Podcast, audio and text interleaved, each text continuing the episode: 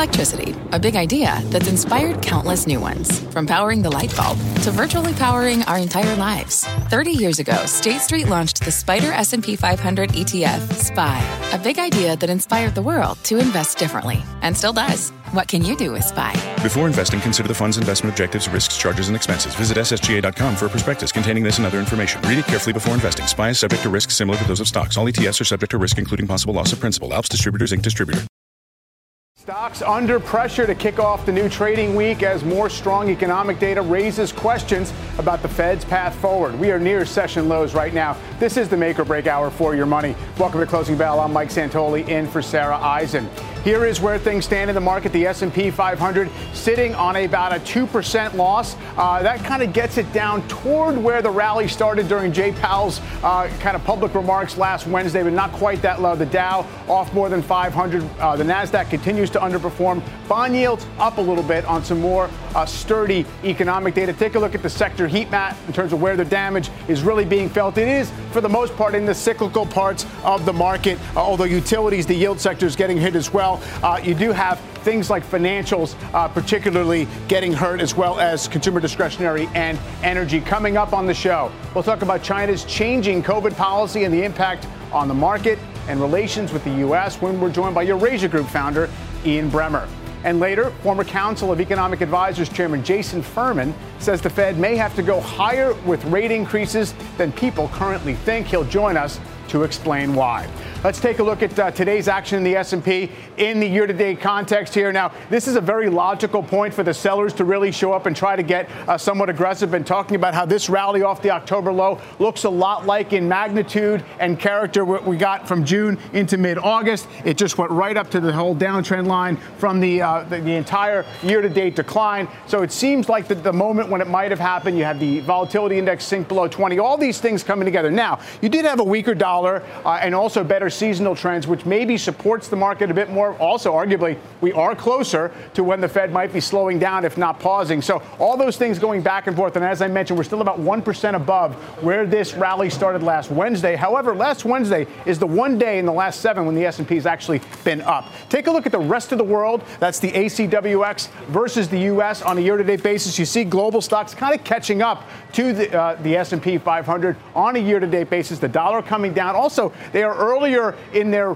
kind of reopening and revitalization uh, period and, and, did not have the high highs in terms of manufacturing that they're coming down from as the U.S. is right now. So you can keep an eye on that. Also, kind of value sectors are more global uh, versus the U.S., which is still a growth centric market. Let's continue the market conversation now with Fairlead Strategies founder and managing partner Katie Stockton. She is also a CNBC contributor. And Katie, uh, great to see you and have you on a day uh, like this. How are you thinking about you know this pullback that we got uh, that we're getting today, and, and how deep do you think it might go?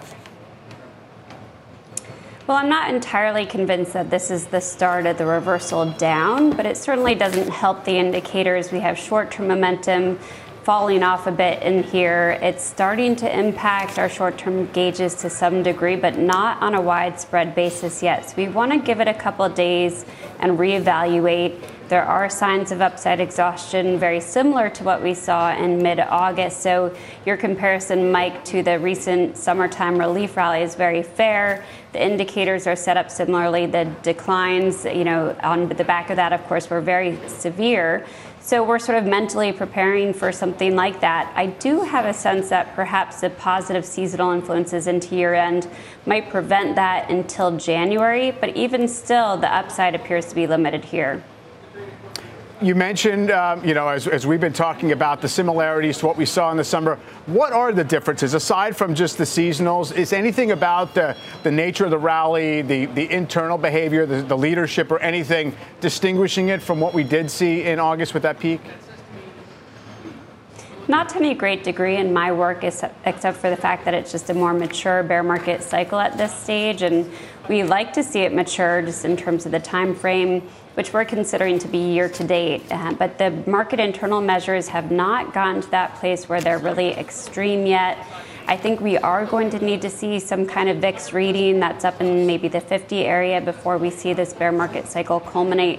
And market breadth looks very similar as well. We saw great breadth expansion for a few weeks And we have that now here as well, and yet it still is at a lower high versus previous highs. So the breadth measures are still in these downtrending situations that suggests that we'll see more participation on the next down leg. And is the pullback that we're seeing in energy, of course, by far the leadership sector of the year? Uh, it's continuing today. It's still very modest in the grand scheme of things. But is that something that you think uh, is to, you should be concerned about, or is it an opportunity? Well, if you think about the energy complex, it really hadn't rallied that uh, or uh, downtrended just like crude oil prices had or like natural gas prices had. So it's somewhat remarkable how well the energy stocks have held out, uh, held up in light of those declines in the commodities. Now that we're seeing natural gas today down something close to 10.5%, again, I find it somewhat remarkable that the reaction just isn't that terrible. Uh, and yet, natural gas is looking overdone to me on the downside based on the DeMark indicators. And WTI crude oil has good support in the 70 to $75 per barrel range. So I do think that there's a floor to this weakness in the commodities and there, and also that the energy stocks will be able to resume their longer term uptrend and also longer term trend of outperformance. We have in the energy sector something close to a 60% gain year to date. And I think we can trust that next year won't be quite as impressive in terms of relative mm-hmm. performance. Katie, thanks so much. Appreciate you running through it all with us. Of course, Mike. All right, Katie Stockton there. Let's talk more about crude pulling back this afternoon amid a number of moving parts in the industry, including an OPEC meeting over the weekend and the implementation of a price cap mechanism on Russian oil. Brian Sullivan joins us live from Brussels with the latest. Brian, what, what in all this should we be uh, most focused on? All right, let's get to the takeaways here, Mike, for you, because it's been a long day, a lot of headlines coming at everybody. Number one, just the bottom line. It's a new salvo in Europe's energy crisis. As Dan Yergin said earlier, it's kind of day one of the second stage, the price caps, the EU sanctions. Russia has vowed retaliation. And this price cap, in addition to trying to cap the price of oil sold to non-sanctioned nations, may actually also limit Russia's access to crude oil tankers because of financing and insurance regulations, which would limit the amount of oil they can sell around the world unless they start to build out what we have called sort of Russia's secret oil navy. Documents that have been obtained by CNBC showing a number of things. Number one, a large number of really old super tankers, some of them bound for the scrapyard most likely, have been sold to what they call undisclosed buyers. My sources at ship brokerage houses say they don't exactly know what that means. Obviously, it's undisclosed, but that it's likely either meaning it's Russia or related to it. Here's why. We know the other countries. Here's another document that we received today about this topic. Look at this. 52 recent sales of super tankers have gone, Mike, to undisclosed buyers. You've got UAE, you've got China on there as well. India follows just off that list. So one wonders what kind of sort of naval, oil naval fleet that Russia may be building up. Now, tomorrow we're going to be talking about natural gas. Today was oil, tomorrow's natural gas, the U.S. role. You just heard Katie Stockton talking about it. And I want to end with this. Earlier this week, or last week rather, the CEO of Spain's largest utility and gas importer, Enagás, made one point very clear. Despite decent storage levels right now, the energy crisis here is far from over. Listen. Definitely, the crisis in Europe is not over, but it's true that we are uh, initiating the, the winter season in better conditions than expected. So today, Mike, I think it's fair to say is day one of the next leg. This year, probably covered. Next year, the very real concern. We're going to hit it all day. The role of U.S. LNG. Talk about companies and stocks that may benefit as we are just selling so much to Europe because let's hope it doesn't stay cold here. Cold is bad. Back to you. Yeah, for sure. Uh, and of course, uh, kind of squeaking through so far uh, this winter, Brian. But I want to bring back what you were talking about in terms of, you know, the, the shipping uh, maneuvers and all the rest of it, as well as what OPEC did or didn't really do this weekend, and knit it together with a 3% drop in Brent crude. Is it just the market's evaluation that, look, supply in aggregate is not going to change that much, or are there other macro factors driving things today?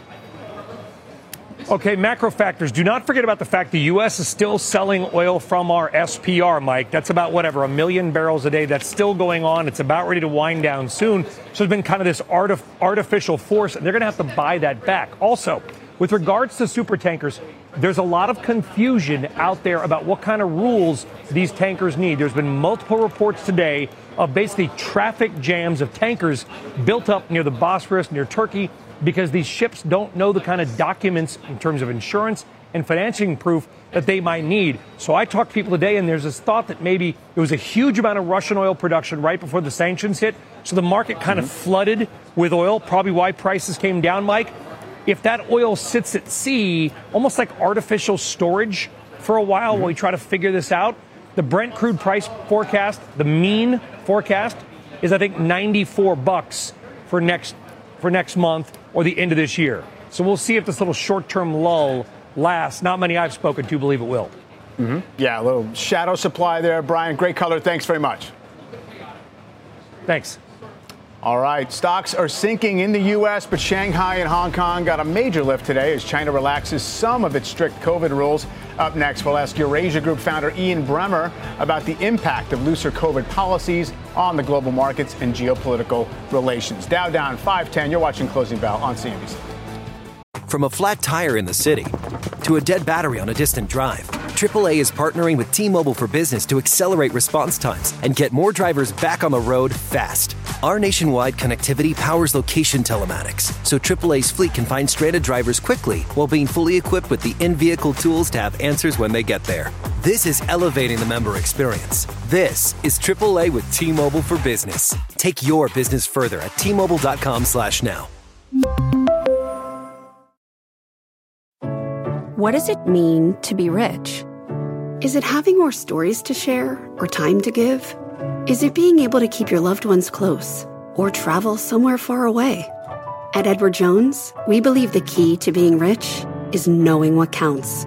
Your dedicated financial advisor will take a comprehensive approach to your financial strategy to help support what truly matters to you. EdwardJones.com slash find your rich. Edward Jones, member SIPC. We are just off session lows here in the U.S., still under significant pressure as we head toward the close. The Dow down about 1.4%, but a different story in Asia. The Hang Seng and Shanghai Composite finishing in the green overnight, rallying on hopes of continued reopening and easing of COVID restrictions in China. Apple, meantime, is looking to accelerate its shift to move production out of that country, according to reports. Joining us now, Ian Bremmer, president of the Eurasia Group. Uh, Ian, uh, great to catch up with you. What's your sense about what the, the Chinese authorities are doing here with this kind of marginal easing of COVID restrictions? Is it a, simply a gesture in response to some of the public outcry, or do you think that it's part of a, of a longer term relaxing uh, of, of, measures? Uh, look, I think there's a real effort here. Uh, there is a, a clear pivot away from focusing on lockdowns towards focusing on vaccination rates, particularly for the over 80 and those with significant pre-existing conditions. Uh, that you're not going to hear the word mandate, but if you if you don't have a terminal disease um, and if you're not getting chemotherapy and those are you know these exemptions, uh, they're going to be working very hard in urban areas to get all of those people vaccinated, boosted by the end of January. Um, and that that does reflect a desire, uh, first of all, not to have major demonstrations occur again, uh, and, and secondly, uh, to respond uh, to popular outcry that was not coordinated. It wasn't a matter of political opposition. It was two years of people having enough. So I do think there's an effort to accomplish that. But we need to understand that given the lack of efficacy of Chinese vaccines and continued concerns about hospitals getting overwhelmed, that reopening is going to be cautious. It's going to be slow, and there might be backtracking um, if local officials find that they have, um, you know, explosive caseload that's too great for them to handle. And presumably, uh, you know, President Xi is, also wanting to make sure that there's not really long-term damage to the economy beyond what it's already suffered, and you know, trying to uh, to get beyond this phase uh, of, of retrenchment that the Chinese economy has been in. I would say that is absolutely not the short-term priority. Uh, Xi Jinping, in his party Congress speech, uh, was not focusing on economic growth. He was focusing overwhelmingly on security international mm-hmm. security, domestic security, prioritizing political stability in the country. And that means that if Chinese growth has a three handle or a four handle instead of a five or a six for the next year or two, but they don't have a million or two million or even five million, according to some studies, Chinese dying from COVID, that is something they're prepared to accept. And this wasn't mm-hmm. just in the run up to him getting his third term. In his private bilaterals at the G20 summit in Bali, there was no sense from Xi Jinping that he was moving away from zero COVID. He felt very confident the Chinese model was the correct one, and and mm-hmm. his the party, senior party officials weren't, weren't planning on moving. So I, I really think this is an this is an incident where the population of China made a real difference in the kind of policies we're seeing out of a dictatorship. That's a pretty big deal, frankly, Mike. Mm-hmm. For sure. Um, now, if President Xi's mostly focused uh, on security as a matter of uh, the top priority, where does that leave it with regard to U.S. relations? I mean, you had a little bit of a flare up of, of apparent tensions over Taiwan, and we have companies talking about moving production out. Where does that sit?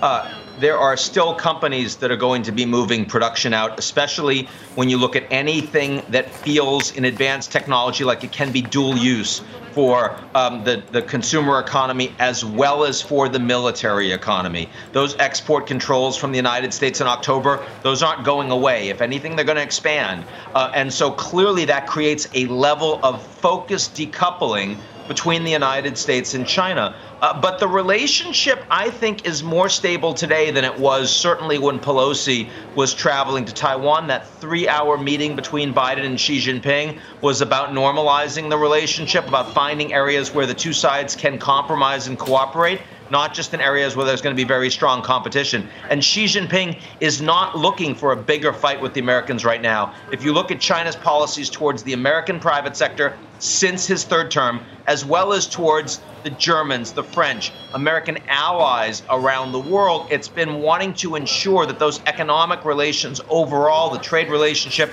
remains robust. Uh, and I think that that's a time, the to the extent that you're seeing more pragmatism from the Biden administration, it comes because it's easier to be pragmatic on China foreign policy as an American if it feels like it's coming from a position of strength as opposed to weakness. And I do think that's the way the Americans perceive it right now, both because of political instability, concerns, and economic challenges in China, and also because uh, of the midterm elections in the U.S. and recent legislative successes. Got it. And, and, just quickly, you know, you talk about, you know, Biden and Xi looking for areas where the countries might cooperate. What might that look like? Well, I mean, some of it's going to be re-engagement on climate. Some of it mm-hmm. um, is going to be uh, efforts on uh, on on trade that isn't decoupled. I mean, this is the one of the most important interdependent economic relations in the world, and no one wants to see that die. Uh, so, I mean, I think it's all about restarting high level negotiations and engagement between cabinet members in the United States and cabinet members in China that through the pandemic had really been frozen. Let's face it, this is the two most powerful countries in the world. And for mm-hmm. two full years, the leaders of both countries had not met face to face, despite the fact that they've been, eh, you know, had a reasonably close and engaged relationship for well over a decade. That's that's almost unprecedented in peacetime, um, and it's good mm-hmm. to see the back of that. Yeah, a bit of a new, uh, maybe steadier equilibrium there. Uh, Ian, uh, great to talk to you. Thank you very much. You too, man. See you good. Ian Bremmer. Uh, let's check on the markets now. You have the Dow down just about 500 points, S&P 500 uh, down just about 2%, around where it was in the last half hour. Nasdaq underperforming in the Russell down 3%. But take a look at the regional banks today. They are sharply underperforming the market as the financials move lower. Uh, regional bank index there down more than 5% ahead. We'll talk to the CEO of KBW who will join us with the bull case for the group. Closing bell, I'll be right back. From pit lane to podium, the Las Vegas Grand Prix is providing fans a race day experience at the speed they deserve. With the help of T Mobile for Business, our 5G advanced network solutions are powering race day operations with event wide connectivity. From streamlined gate entry to an immersive app, giving fans blazing fast access to the sport they love. This is accelerating innovation. This is the Las Vegas Grand Prix with T Mobile for Business. Take your business further at T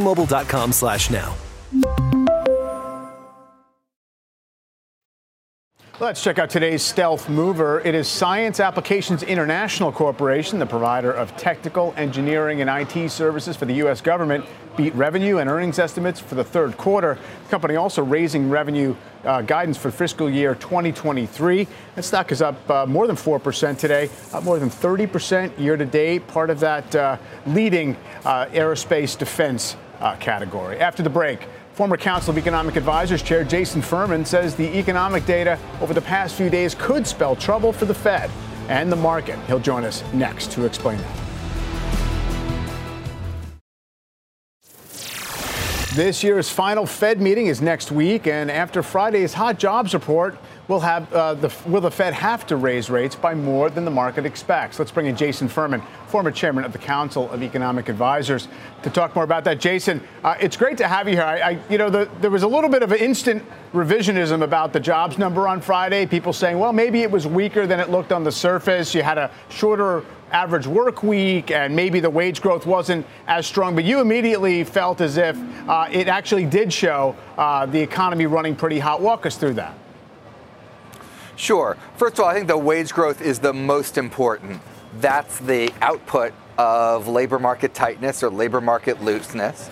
You had the eye popping November number. I like to look at an annual rate, 7.8% annual rate. People are right to point out part of that had to do with quirks in hours and severance pay and the like.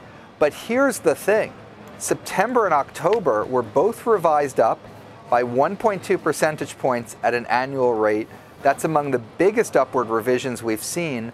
And that means average hourly earnings growth trend is probably about 5.5%, which means trend inflation is probably about 4.5%, and that hasn't fallen over the course of the entire year.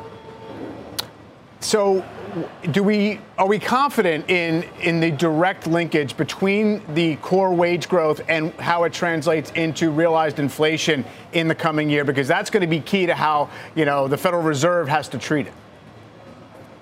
Am I confident? No. There's obviously large error terms around anything. But if you tell me that over the next year we're going to have five and a half percent wage growth, I'm going to tell you we are going to have four and a half percent inflation, core inflation, you know, plus or minus something. Um, and the plus or minus aren't huge and they're roughly um, symmetric, the errors around that. And so, where does that bring us, do you think, uh, in terms of, because it's interesting, when we talk about how likely is a soft landing, people seem to be thinking it's either a soft landing or it's a, it's a drop into recession relatively quickly, as opposed to things just continue to run sort of hot with inflation above trend and, and maybe the job market remaining very strong. Where do you think it's settling out? Look, I think there's four possibilities here. Um, there's a soft landing. I think at best about a 10% chance of that. Really hard to bring this magnitude of inflation down without a recession. There's the hard landing that solves it. But yeah, I agree with you. I think there's two scenarios that are even more likely than either of those. One is continued overheating. The unemployment rate stays below four and a half. The inflation rate stays uncomfortably high. I think, unfortunately, the most likely scenario is we have a mild recession. It brings inflation down, but it brings it down to something like 3.5%. And so it does not solve our problem, and we need to have another go at the whole thing. A go with the whole thing, meaning the Fed would have to retighten, I assume, from that point on. Yeah, exactly. so I don't. On. Yeah, yeah. Sometimes I talk to people in markets who are like, "Oh, you have a recession, and then you get two percent inflation." No, recession Right. means lower inflation. Uh, it doesn't mean 2% inflation. So that you might end up at the back end of a recession, maybe a mild recession with a 3.5% inflation rate, and then you have to have you know, a whole nother tightening cycle. So I don't think it's like rates go up, rates go down, rates stay down. Uh, we might have to deal with this more than once. And, and just quickly, you think that 6% is reasonable to target as a Fed funds rate, uh, you know, as this unfolds? I think it's fine for them to follow the data. I think 5.25 is the most likely. I think 6, though, you know, is there 20, 25% chance of that? Um, absolutely. Right. Yeah, Wall Street Journal suggesting today that uh, might uh, the range might get up to five and a quarter next week. Jason, it's great to uh, catch up with you. Thank you so much. Good to see you. All right, and here is where we stand in the markets. You see the S&P 500 down 1.9%, just barely off the, the lows of the afternoon. Uh, Nasdaq continues to underperform, as does the Russell, uh, and the Dow is slightly outperforming. Up next, we'll talk about the big underperformance today for the regional banks with KBW CEO Tom Michaud.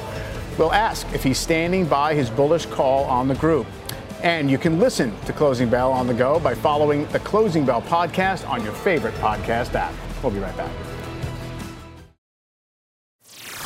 Regional banks deep in the red today, down more than 5%, underperforming the broader market. Uh, let's bring in Tom Michaud, CEO of KBW. It's a Stifel company right here at Post 9. Tom, uh, good to see you. Great to be with um, you. So, you as a firm, you've been uh, pretty favorable toward the regionals most of this year. They have outperformed versus other banks. Uh, where does it sit right now? Because you got them getting hit hard today, a lot of concern, obviously, about macro maybe credit and consumer stuff, but also uh, deposit trends as well. So we've been getting cautious as the second half has been unfolding. So in the second half of the year, we've pretty much reduced three ratings for every one that we increased. So we're getting a lot more narrow um, in, in, our regional bank recommendation. Regional banks, the KRX is the index that we follow, uh, has outperformed the S&P and the big banks by roughly 13, 15 percent. So it's been a good call year to date. However, we're getting more focused on banks with strong balance sheets, especially when it comes to deposits. Okay. Um, some of the concern out there, just with the regional banks as we see them today, has been uh, what are they going to have to pay for deposits, or just deposits actually uh, in an ebb tide kind of after yes. the, after the pandemic? So let, us start with the big picture. So the big picture is COVID happens. The government response, both from fiscal policy and monetary policy, is to flood the economy with support. So we believe that roughly $3.2 trillion of excess deposits made their way to the banking system, and now we're unwinding that. So we think that number's now down to two and a half trillion. And so banks are seeing deposits starting to flow out of the system as they look for higher rates. Now that's okay if you're a bank with plenty of deposits, mm-hmm. but if you're a bank that has a very high loan to deposit ratio, it's changing the dynamic for you. So we think that the character of each bank balance sheet's a little bit different, and so we think that you're going to start to see a slowdown in growth over the coming quarters on banks who don't have the same degree of core deposits. Where does that take you in terms of the better positioned banks right now? So here's what it is. So if I wanted to boil it down to what I think makes the most sense, is there are some outstanding regional banks around the country that trades trade at seven times next year's earnings. They got really good dividend yields. I think they've always done well on credit in the past. I think of companies like Old National, Webster, um, East West Bank. Those are some of the core names that we've been recommending. So we like that group. We've also now been going back the other way. Earlier this year, we upgraded both Goldman and Morgan Stanley because our view is that there's a rolling recession going through financials. The mortgage business and the investment banking business today feel like they're already in a hard landing right. recession. So our view is what are the stocks telling you? We upgraded Goldman and Morgan when they were really out of favor. They've been working well. Our view is that sooner or later, the capital markets are going to open. Mm-hmm. And when they do, you're going to see really robust results out of the investment banking sector. So we've started to reverse the call that we had at the beginning of 2022. Does all that imply that you're not particularly concerned about credit quality eroding in consumers or corporates? So, so we are a generally a soft landing shop, mm-hmm. and I would say that's generally how we've built our models. We're expecting higher credit costs. We're expecting inflation to kick in. We, we haven't expected a hard landing as far as credit goes, but I'll tell you, we're paying a lot of attention to the shadow banking industry. Mm-hmm. I mean, we've been ta- talking about the last two weeks. Sure. I think it's kind of notable that there have been no hiccups in the banking industry, yet we've had some severe stress and, and bankruptcies in the shadow banking, which is that crypto world. Sure. So th- th- there's going to be, I think, on the fringes, the, the, the, the greater risk taking balance sheets, we think, are the ones we're staying away from. Mm-hmm. Um, yet we think the companies that have done well in prior turns are the ones that we like the most now. Tom, thanks very much. Mike, good to be with Appreciate you. Appreciate it. All right, up next, analyst Dan Ives will join us to talk about the report that is sending Tesla sh- uh, shares sharply lower today. That story plus Salesforce sinking and REITs feel the heat when we take you inside the market zone. We are now in the closing bell market zone. Alli McCartney from UBS is here to break down these crucial moments of the trading day. Plus, Dan Ives on Tesla's pullback and Deirdre Bosa on Salesforce. Let's get started talking with the markets. Alli, uh, we got about a two percent little gut check here in the S&P 500. Maybe no big deal after you know we got this rally of as much as 17%, but it seems to show how delicate the uh, you know the, the path is, perhaps to a, a, favorable economic outcome. We got two days of relief when we thought maybe the Fed was going to pause. They got a couple days of pretty sturdy economic numbers, and now we're worried again. So where does that leave you heading into year end with your uh, with your stance on the markets and, and discussions with clients? Wow, there's a lot in there, Mike. Um, the last week has been a series of just days of whiplash, right? I mean, ultimately, we have this seesaw where trading activity, price action is whipsawing between which is going to go down further and farther, inflation or growth.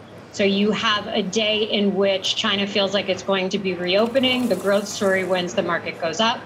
You get good inflation news, and then that dominates.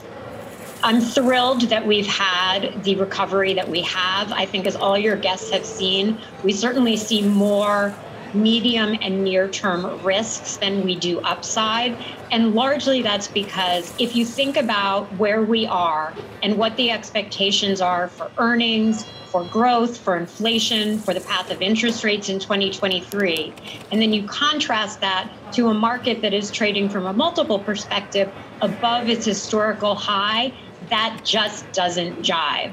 So I think from a market's perspective, December, we're not expecting a lot of new news, but we are expecting some tax loss harvesting selling. And we're expecting a lot of institutional money to probably stay on the sidelines and wait for the January reset. So, this is a time to be thoughtful about how you're positioned, how much cash you have, where you want to be going into next year, and what the expectations are. Probably not to take additional risk or be too cute. And what about um, this rally that we've seen in bonds? I mean, a lot of folks seem to have listened to the observations uh, people have been making about you got some relatively safe yield to lock in. Um, where, do, where do bonds sit right now in terms of the risk reward?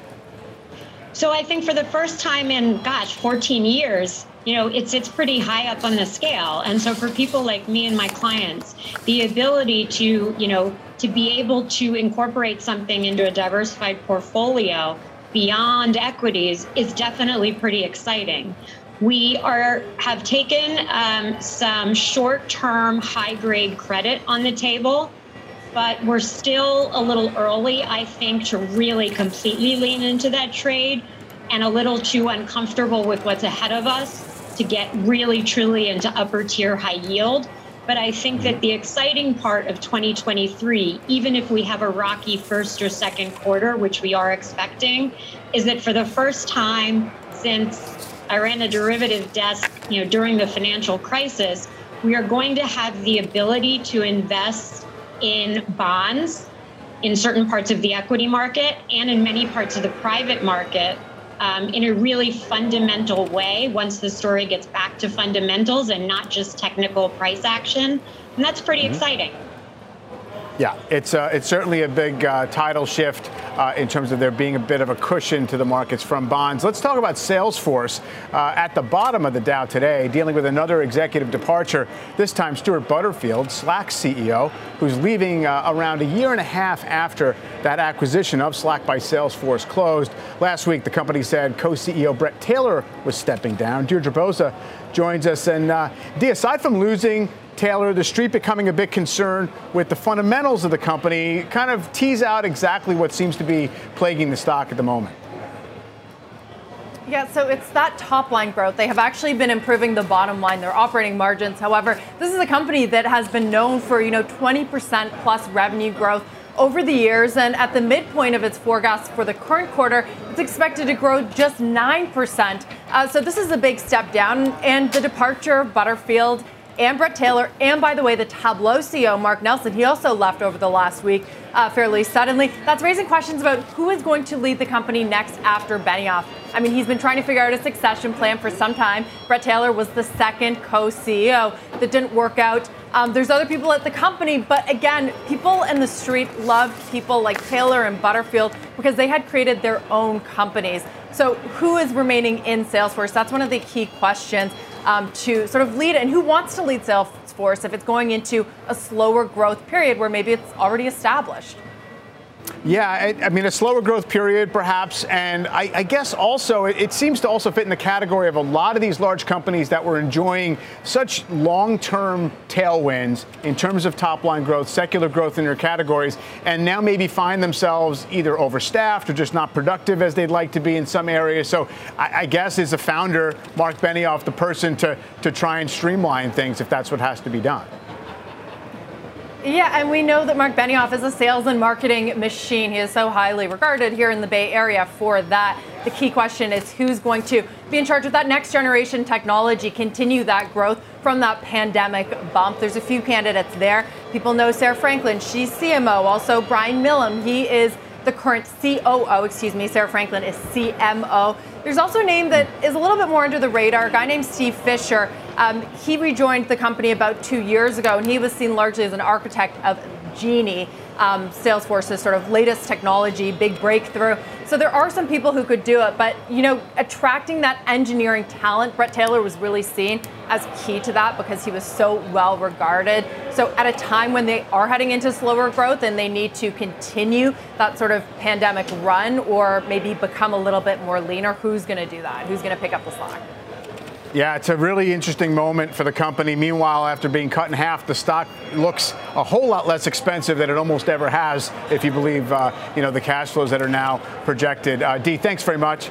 Uh, great color on Salesforce there. Tesla also under pressure today. The company refuting a report from this morning that the EV maker is planning to cut production of the Model Y at its Shanghai plant. But shares are still down more than 6%, one of the worst S&P performers today. Let's bring in Wedbush Securities analyst Dan Ives. He has an outperform rating at a $250 price target on Tesla. Uh, Dan, um, you know, whatever the specifics of, uh, you know, production cuts, not so much, uh, you know, as reported or what from Tesla in Shanghai, it seems as if just general sense out there that China is not really firing right now as a growth driver. Where does that leave the stock? Look, I mean, China is the hearts and lungs of the Tesla story. And, and I think they did come off a strong month in November.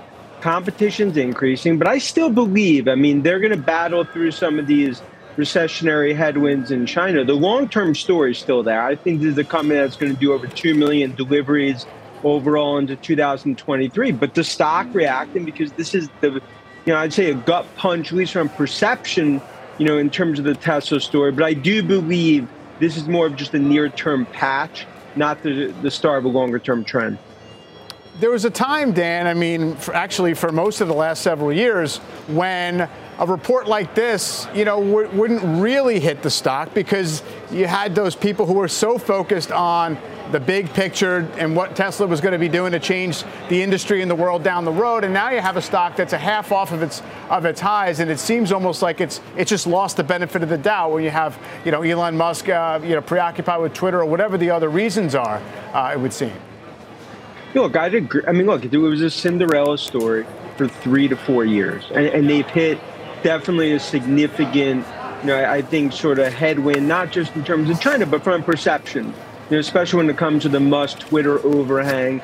They're battling through that. And I think you've seen a stock that right now is a glass half empty from a Wall Street perspective. And you know, I think you're seeing a lot of jittery investors. Any news like this, you'll see the knee-jerk reaction, especially as China, that is the linchpin of the growth story. But look, in my opinion, that long-term transformational story for Tesla is unchanged.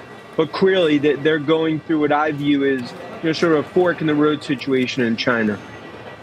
I mean, our are clients, in theory, worried just in general about you know expensive consumer goods if, if, if people are starting to brace for for some kind of an economic uh, recession?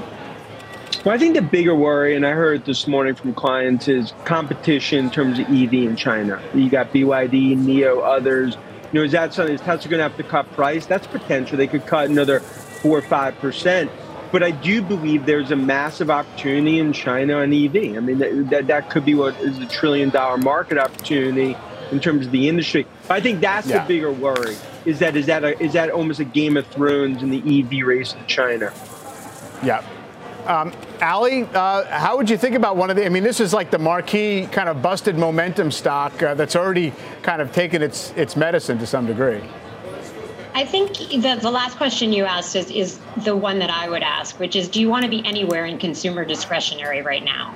And it's a really hard place to be. And when you have both cyclical headwinds and then you have all of the very specific and esoteric issues around the stock and its leadership, and you've had such amazing price performance over the last number of years, is this the place that you want to be for the now? And I would argue that there are other more defensive and quality names to be in that have much less hair on them. Yeah, uh, that would seem to be the way the market is uh, is leaning at the moment. And uh, our thanks to uh, to Dan Ives, appreciate it, Dan.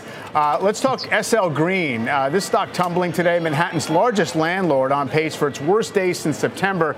The company announcing it has cut its dividend by nearly 13 percent. Let's bring in Diana Olick to discuss this. And Diana, in addition to this cut today, also seeing problems with apartment and industrial REITs. So what's behind all that? Yeah, Mike, it's rough for REITs out there, no question. SL Green is an office REIT, and they're still work, looking at the work from home issue. And on top of that, they're seeing tech cuts because of uh, the inflationary environment and rising interest rates, et cetera, layoffs at tech companies. So that's SL Green. Then you move into the apartment and the industrial sector, and we saw news this week from uh, two very large non-traded REITs, and those are SL Green's S REIT and Blackstone's B REIT, and they have announced that they are limiting redemptions by investors because they reached their limit. So, why are investors wanting to redeem? Well, because they're nervous about the markets, of course. They're concerned about the rising rate environment. They're concerned about the economy overall and how that's going to be hitting rents. We're seeing rents, which were sky high, starting to weaken a bit, which hits apartments. And then, of course, we're seeing if you have a recessionary economy, that's going to hit warehouse because people just aren't buying as much, so they don't need so much stuff to store. So we're seeing the publicly traded apartment REITs, names like UDR, Equity Residential, and Camden, really getting slammed down over 30% year to date. And some of the fundamentals, though, are still pretty good. If you look at the coastal markets for rents, those are weakening a bit. But say Camden is in, you know, the Sun Belt area, which is still quite strong, and yet they're still getting slammed along with that whole REIT bucket that investors are just really, truly nervous about, Mike. Yeah, there's no doubt about it. So it does seem as if you, you know, you, you have to separate the uh, the sub trends that are going on in there. And I guess the bigger question, you mentioned the Blackstone situation. That was a private portfolio where they can kind of mark their assets as they wish, whereas the public markets, Diana, seem like they've taken a lot of that pain. Right, and you're seeing this very, very wide gap between what those private funds are saying and what the public markets are saying. And I think that's where things get a little bit interesting because you don't know as much about those as you do what investors are doing in the public markets and where we can see where the rents are having their impacts, et cetera. So I think that's when we have to watch that divide between those two over the next couple of months. No doubt. Uh, Diana, thank you so much. Uh, Alli, uh, what about this idea of REITs? I mean, obviously people went there for income. Now you can get similar yields out of many areas of bonds. Uh, do you think that uh, there's any value in, in, in office REITs or, or any other parts of the REIT space at this point? So I would I would separate the discussion because we all know that no real estate, real not all real estate is created equal, and I think that's never been more true than it is now. So I would say you want to lean in in areas where the demographic supports you for all the reasons Diana just highlighted. That's probably not in offices given the systemic change that we have seen. But there are certain both geographic areas and areas of sort of the economic structure that I think are still supported. Now, when the public versus private conversation, those are different too, because you have the price action of a lot of the public REITs whether they're good, bad, or indifferent, largely being informed by the interest rate movement during the day and as a duration and interest rate sensitive vehicle, as opposed to fundamentally saying, is this an undersupplied or oversupplied area? What are the demographics? Are they helping or hurting? And so, office is an area I would stay away from.